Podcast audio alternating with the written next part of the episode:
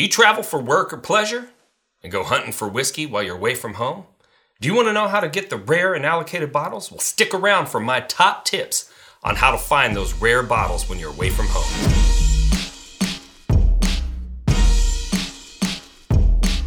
So if you're a regular viewer of the podcast, you know that I have taught you how to form relationships with liquor stores, how to get the allocated bottles. And basically what I do is I tell you techniques to show yourself to be a person who drinks whiskey, who does not flip whiskey, who cares about the long-term profitability of the store. When you scratch their back, they'll scratch yours. That's the basic idea. And you do this by frequenting the store, being kind, striking up conversations, buying something when you're there, building a relationship, and doing all that before you start asking for the allocated bottles. But how do you do this when you're traveling? I mean, you can't frequent the store well enough to, create a mental marker of, hey, I know that guy, that person's a good person to sell this bottle to. It's just not gonna happen. And so it got me to thinking, because I've traveled before and gotten some pretty awesome bottles. And I figured you could benefit from hearing how I did it. So first off, whenever you're traveling and you want to go into a new liquor store, you have to be careful about how you open up the conversation, because it's very easy for the liquor store to dismiss you as somebody who doesn't care about them, who only wants one thing. You want to take their rare item, get out of there, never to be seen again. So never ask for allocated bottles whenever you walk into the store. Never call and ask any store for allocated bottles, no matter what, whether they're local or not. But when you walk into the store, you want to make yourself seem like someone who's not even interested in their allocated bottles, because that's all that they see all day long, and you want to be different. So what I would recommend you do is go in and you start asking about any unique offerings that they have, right? Ask them if there's any local whiskey producers that they recommend, that they think is good. And explain to them, like, I'm looking for interesting things to try. Whenever I travel, I go out and I look for things that I can't find at home. Ask them if they have any brands that only they carry. You know, for a long time, a local store here, Goody Goody, was the only place that you could get Old Soul. Old Soul is a great whiskey. If I had found Old Soul by having this conversation, I'd be pretty excited about that. And when a store takes on a brand like that, they are pretty excited about finding somebody who's willing to support that relationship with them. Ask about house brands. So many larger liquor stores have brands that they have no technical ownership interest in, but they get specialized pricing, usually by having a friend open up a wholesaler and having that wholesaler form a relationship with a black box distillery that just buys somebody else's whiskey and puts it in a custom label for them. And they make a lot of money on that. Now, house brands are often a bad value because, like in one house brand I know about, they sell it for 50 something bucks, but it's actually $17.92 that you can get the same bottle in the $30 range. And so no, that's not the greatest value, but it's a good way to show support to a store. And lastly, single barrels. A lot of liquor stores take on single barrels and they don't have the marketing capacity to sell the barrel out immediately. And I've been in situations before where I walk into a liquor store and they have single barrels and they're nervous about carrying that much inventory because, they may have dropped $10,000, $12,000, $15,000 on just one single SKU and they're wanting to get rid of it. And so asking them about any unique offerings is a good way to show them that you are a whiskey drinker and you're not just after one thing and you care about that store and helping them be successful. I would also recommend if it's different in every state and area, ask them if you're allowed to taste it, right? If they have any sort of a tasting bar set up where you can try some of these unique items, you can strike up a conversation, show them how knowledgeable you are about whiskey, and that also shows that you're a drinker. Now, open bottles are your friend when you're traveling, okay? And what do I mean by that? An open bottle is an unflippable bottle from the perspective of the store. And so what I like to do is get out pictures of my whiskey wall or my collection, or it used to be in a closet back in the day. And when I show them my collection, I let them see how many open bottles I have, how many bottles are not all the way full up to the neck.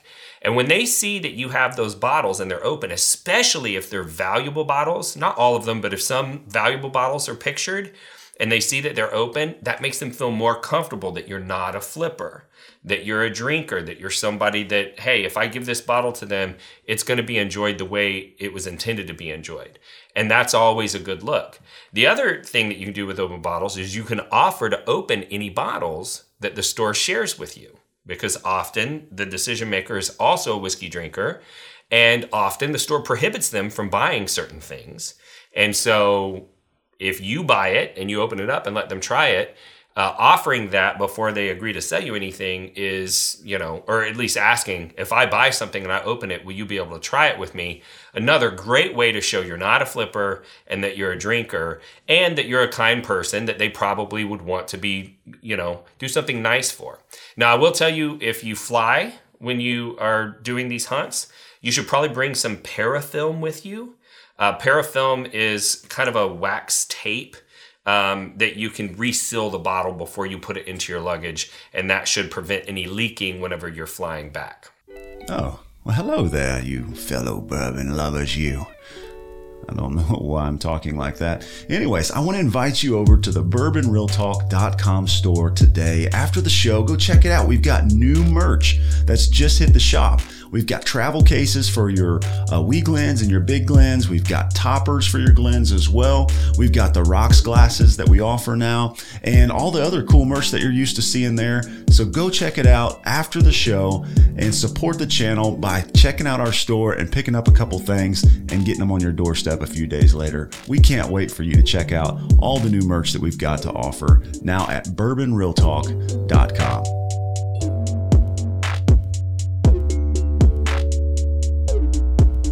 Now let's talk about the different topics of conversation that you should be bringing up when you're interacting at the store with a decision maker. The first thing is you want to let them know that you are an enthusiast, right? That you're not just a flipper, that you care about whiskey. And so I like to talk about the whiskey club that I'm involved in. I like to show them pictures of bottle shares that I've been to or that I've hosted. Again, they're seeing open bottles, they're seeing whiskey being drank, they like all of that stuff. Stores like the idea of, okay, I worked really hard to get this bottle. If I sell it to this person, you know, are a lot of people going to be able to try it? And when you show bottle shares and things like that, that's a good look. Show pictures of club gatherings. You know, anything like that's going to be useful. You can talk about this podcast or other podcasts that have taught you about the store's objectives. When you start saying things to a decision maker like, yeah, I really don't envy your job. I've tried to educate myself, and I understand it can be quite hard for you to get your hands on some of these rare and allocated bottles. And then just let them talk and interact, right? And be curious. You might learn something. And that helps also to kind of take the edge off that you're not just trying to use them. You've taken the time to educate yourself about what their plight is. And that's the type of thing that makes them want to help people out. Acknowledging directly the difficulty that they've had in getting those and saying, do you, when you're working with your wholesalers, do they make you like buy a bunch of stuff that you otherwise wouldn't have bought to be able to get these bottles? You know, acknowledging those types of things. One of the things that I've done is after I've acknowledged the difficulty and whatnot, and sometimes I'll even address directly that it can be a problem for them if they sell the bottle to the wrong person, that they could upset customers and, you know, maybe lose a regular customer if they sell the bottle locally to somebody. And it pops up in a whiskey club page, or, you know, somebody is friends with someone else and goes, hey, where'd you get that? And they find out that they didn't get it. It can upset that customer. After I've acknowledged all that, I kind of joke with them and go, well, you know, if you sell it to me, you're not going to have to worry about that because, you know, as I mentioned, I'm going to take this back home with me. And, you know, I'm going to share it with a lot of people, but none of your locals are going to get upset. And sometimes that puts a little thought in their mind like, yeah, this selling a bottle to this person may actually solve a problem for me.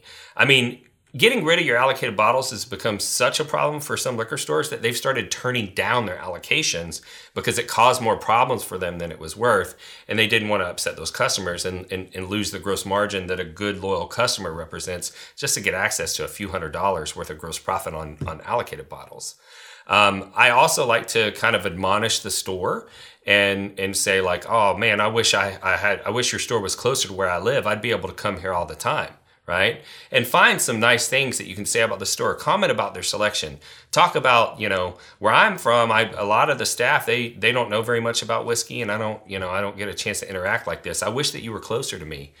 State that you'll be stopping in each time your travels take you nearby, right? Because you may not be able to come in every week, but if it's a regular travel pattern for you, you can mention that. You can say, hey, I'll be coming by anytime I'm going to be in this area, and I'll try and pick something up when I come in. And then another thing that I've done, and Rodney from Someone Say Whiskey really developed this technique, is use your local whiskey community to make yourself a good customer when you're out of town. What do I mean by that? Well, we've gone into stores before that had bottles that were, considered hard to find where we were from, whether it be a single barrel selection that they had done. Because if you drink, Four Roses, and some store in some other state has a Four Roses single barrel, I guarantee you there's a bunch of people in your local whiskey club that would want to have that singular expression. We've even been in other areas where there's a bottle that's not as rare in that area as it is local. And so I could find things that the locals would want. And so one of the things that we've done is offered to do a small bulk buy while we're there of their, items that we have not buyers for, but we can pick up for our local friends in exchange for them, giving us access to a bottle that's a little bit nicer. And in that way, you can kind of become one of their better customers all in one transaction, but it doesn't necessarily have to come out of your pocket. And to be honest, whenever you do that type of thing for your local whiskey community, it actually opens up a lot of doors locally, because when you're kind to other people and you help them find things that they want, usually they reciprocate. You start getting samples, you start getting invited to bottle shares and all kinds of stuff. So there's a lot of benefits to that. Now, I will warn you, do not manipulate. In all of this, you have to have a sincere heart. If you're not sincere, it's probably going to come across as fake, and it's going to cause you more problems than it is going to do you some good. And so try to actually have compassion on these stores and be sincere. And if you do all of these things while you're traveling and hunting, I'd say you have a 100% chance of having a great interaction. I'd say you have a pretty good chance of finding something unique, whether it be local or a single barrel, that you can drink and share with others. And you have the greatest chance of actually finding that rare or allocated bottle. So if you are watching this show for the very first time, I'd like to share with you our show philosophy. We are about bringing people together around whiskey.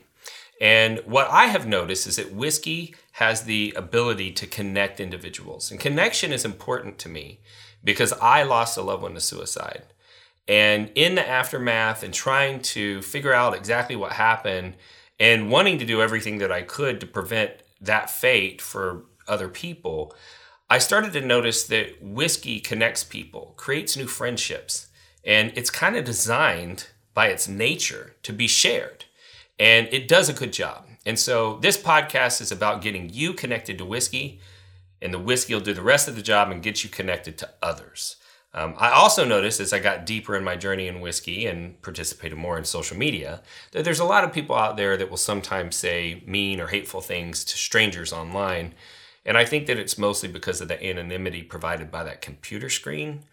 And it made me realize that if somebody can hate you who doesn't even know you online, it's just as easy for me to love you, even though I don't really know you online. And that's why I end every podcast with the same sign off, and that's this. If you woke up this morning and you were unsure whether or not anyone loved you, just know that I love you. And I'll see you next time on Bourbon Real Talk.